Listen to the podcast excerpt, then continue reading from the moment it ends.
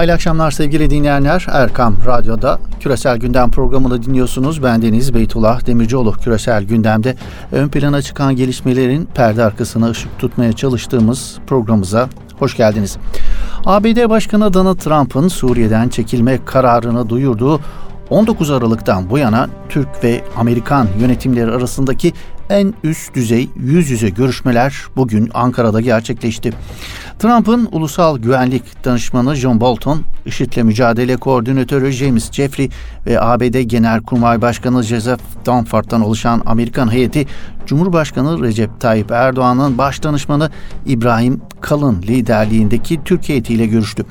Gerçekleşen görüşme sonrası ABD tarafından yapılan açıklamalarda Suriye'den çekilme konusunda verimli bir görüşme gerçekleştirildiği açıklansa da görüşme sonrası Cumhurbaşkanı Erdoğan'ın açıklamalarına bakılacak olunursa ABD heyetiyle gerçekleşen görüşmenin öyle ABD tarafından yapılan açıklamalara yansıdığı gibi pek de verimli geçtiğini söylemek mümkün gözükmüyor.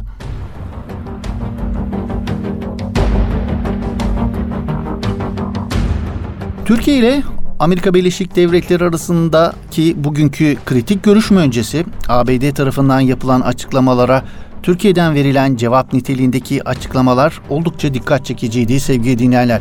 ABD'li yetkililerin açıklamaları 19 Aralık'ta duyurulan çekilme kararında bir değişikliğe mi gidiliyor sorusunu gündeme taşıdı ve daha birçok soruyu daha gündeme getirdi bu açıklamalar. Amerika Suriye'den çekiliyor mu diyerek Türkiye'yi oyalamaya mı çalışıyor? Bugün bu soru neden gündemde peki?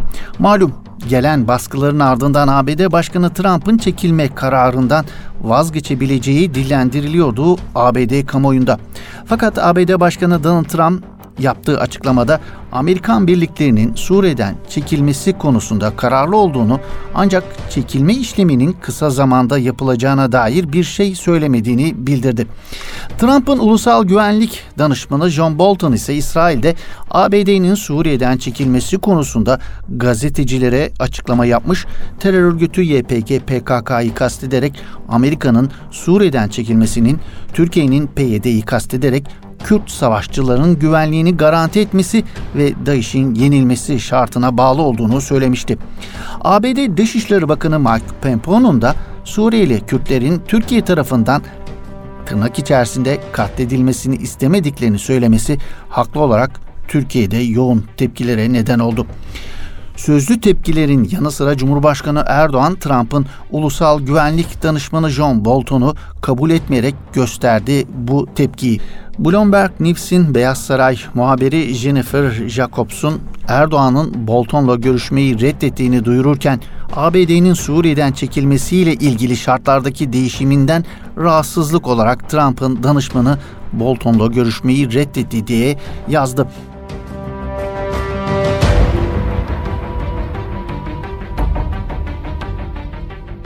Yeri gelmişken Türkiye'nin tepkilerini çeken Beyaz Saray Ulusal Güvenlik Danışmanı John Bolton'un kim olduğuna biraz daha yakından bakalım. Bolton, Bush döneminin şahini olarak bilinen neokon isimlerden biri. George W. Bush döneminde Bolton silahlanma kontrolü ve uluslararası güvenlikten sorumlu müsteşar olarak Dışişleri Bakanlığı'na atanmıştı. John Bolton 2003'te de ABD'nin Irak'ı işgalinin başlıca savunucularındandı ve Washington'da o dönemde yaşanan kutuplaşmanın da başlıca sorumlularından görülüyordu.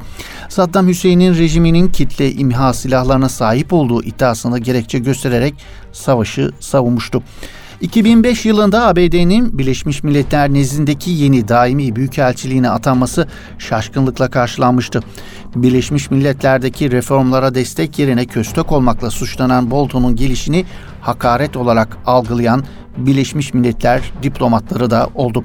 Amerikan Girişimcilik Enstitüsü'nde çalışan Bolton son yıllarda medyada muhafazakar yorumculardan biri olarak yüzünü gösterdi. Kuzey Kore'nin ABD'ye yönelik nükleer silahlanma tehditleri karşısında Kuzey Kore'ye daha sert cevap verilmesini savundu. Başkan Donald Trump 2015'te İran ile nükleer anlaşmanın iptal etmeye karar verdiğinde Bolton zaten uzun süredir bunun için kampanya yürütüyordu. Aşırı muhafazakar yorumcuların el üstünde tuttuğu Bolton sözünü esirgemeyen bir dış politika şahini olarak övülüyor.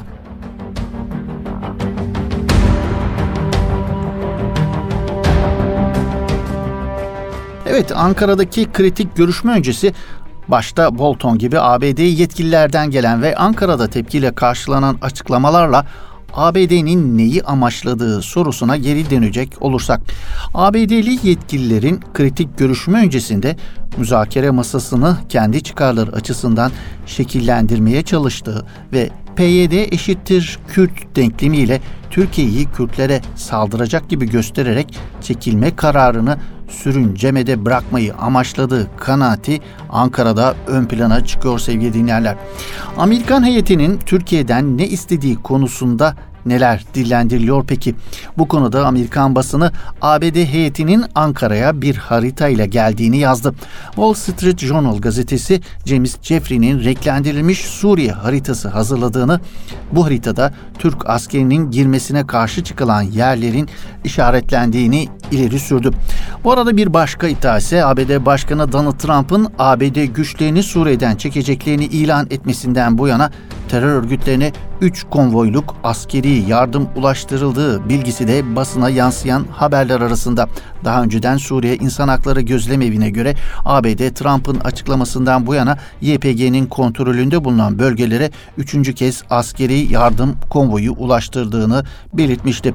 20 Aralık'ta Deir Zor bölgesine 150, 29 Aralık'ta da uluslararası koalisyon güçlerinin bulunduğu Rakka, Membiç ve Ayn İsa'ya 200 tırlık konvoyun ulaştığı bilgisi de yine basına yansıyan haberler arasındaydı sevgili dinleyenler.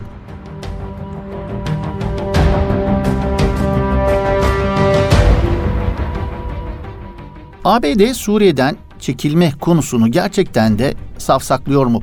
Ankara'daki yüz yüze gerçekleşen kritik görüşme öncesi yapılan tüm bu açıklamaları nasıl okumak gerekiyor? ABD'den gelen açıklamalar birkaç yönden mevzunun daha karmaşık ve ilginç bir yere doğru gittiğini gösteriyor diyor strateji uzmanı Nihat Ali Özcan.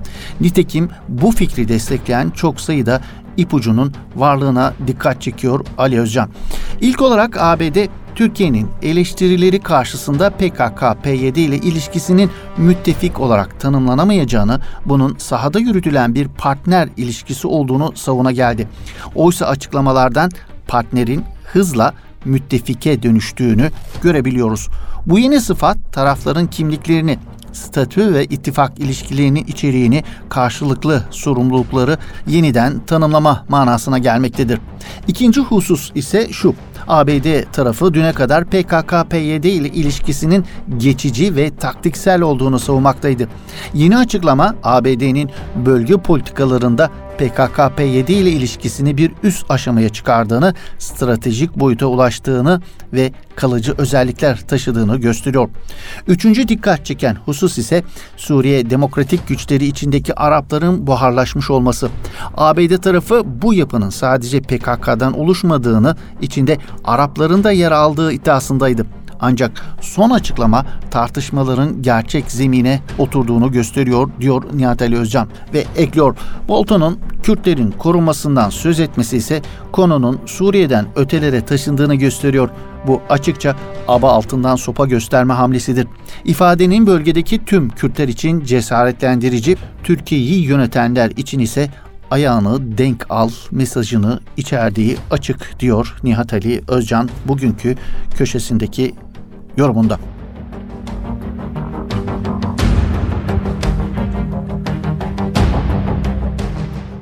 Sabah gazetesinden Mehmet Barlas ise Bolton ve Pompeo benzeri Amerikalıların Türkiye'yi Suriye'deki Kürtlerin can güvenliğini tehdit olarak sunmalarını sadece cahilliklerinden kaynaklanmadığını vurguluyor.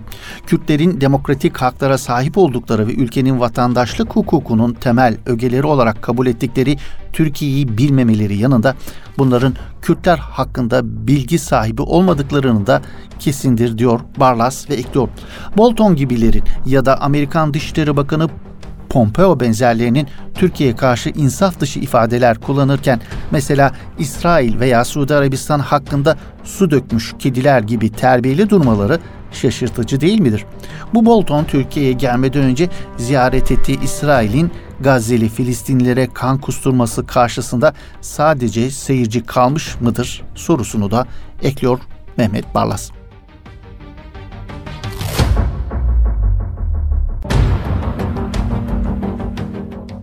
Evet Türk ve Amerikan heyetlerinin Suriye'nin geleceğine ilişkin ve muhtemel Türkiye'nin operasyona ilişkin değerlendirmelerinin ardından geçiyoruz bir başka konuya. Musevilik ve Siyonizmin aynı şeyler olduğu algısı yaygın bir kanaattir.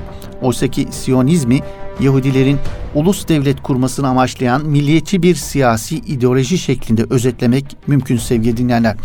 Uzun Yahudi tarihinde zamanımızdaki anlamıyla bir Siyonizmin olmadığı gibi her Yahudi de Siyonist değildi. Hatta Tevrat'ta anlatılan sadece cemaat hayatını ideal kabul eden, modern devlet kurumunu ve İsrail devletini reddeden Ortodoks Yahudiler dünyanın birçok yerinde işgal devleti İsrail'e karşı söylem ve eylemleriyle dikkat çekiyorlar. Mesela İsrail karşıtı Yahudiler olarak bilinen Hasidik Yahudiler İsrail'de yaşayanları gerçek Yahudi saymazlar. Allah tarafından Filistin topraklarının kendilerine yasaklandığı inancına uyarak Filistin dışındaki toprakları kendilerine yurt edinmişler ve işgal altındaki Filistin topraklarında yaşamayı sürdüren Yahudileri de günah işlemekle eleştiriyorlar. Bu anlamda Fas'ın başkenti Rabat'ta Filistin için Ulusal Çalışma Grubu tarafından Holokost ve Siyonizmin ajantısı başlığıyla düzenlenen sempozyumda konuşan Siyonizm karşıtı Faslı Yahudi düşünür Jacob Cohen'in Siyonizm hakkında söyledikleri oldukça dikkat çekici. İsrail'in Holokostu yani Nazilerin Yahudilere yaptığı soykırımı istismar ettiğine dikkat çeken Yahudi Cohen'e göre Holokost, İsraillerin Filistin'deki işgallerini haklı çıkarmak için icat ettikleri yeni bir din. Cohen'e göre İsrail'in 70'lerden bu yana yeni bir imaj oluşturmak ve Filistin halkına yaptıklarının üstünü örtmek için Holokost'u istismar ediyor. Cohen, İsrail'in Holokostu her zaman tehdit altındaki bir devlet olduğu şeklinde intiba oluşturmak için kullandığına vurgu yaparak yerel düzeyde İsrail hükümetleri Holokostu korku ile şiddeti yaymayı sürdürmek ve savaşa daima hazır olmak için vatandaşlarının bilincinde canlı tutmaya çalışıyor ifadesini kullanmış söz konusu sempozyumda. İsrail'in güvenliğe ihtiyaç duyduğunu belirten Cohen, Golan tepelerini ve diğer Arap topraklarını işgal altında tutmaya devam ettiğini belirtiyor. Cohen daha önce birkaç Avrupa Birliği ülkesinin bazı İsrail ürünlerini boykot etmesinden sonra İsrail Yahudi tüccarların Naziler tarafından boykot edildiğini gösteren fotoğraflar yayınlayarak Holokost'un bir benzeri senaryonun yeniden canlandırılmaya çalıştığını söylüyor. Bunun üzerine de bazı ülkeler boykot etme fikrini değiştirmek zorunda kaldığını hatırlatıyor. Cohen, İsrail'in Holokost'un şüphe götürmez bir tarihi gerçek olduğu yönünde bir algı oluşturmaya çalıştığını ve bu çerçevede herhangi bir tarihi araştırmanın yapılmasına izin vermediğini vurgulayarak Yahudi lobisi Holocaust teriminin Kızıl Deriller ve zulme uğrayan Afrikalılar için kullanılmasını engelliyor ve bu terimin sadece Yahudilere özel olması için tüm araçları kullanıyor yorumunda bulunuyor. Cohen bir başka hususa daha dikkat çekiyor. Tarihte Holokost'un çok farklı şekillerinin uygulandığını belirten Cohen, bu terimin sadece Yahudiler söz konusu olduğunda hatırlandığını söylüyor. Cohen, İsrail'in barış istemediğini vurgulayarak İsrail barış istemeyen bir devlettir ve silahtan vazgeçmeyen bir rejimle ayakta duruyor şeklinde konuşmuş söz konusu sempozyumda.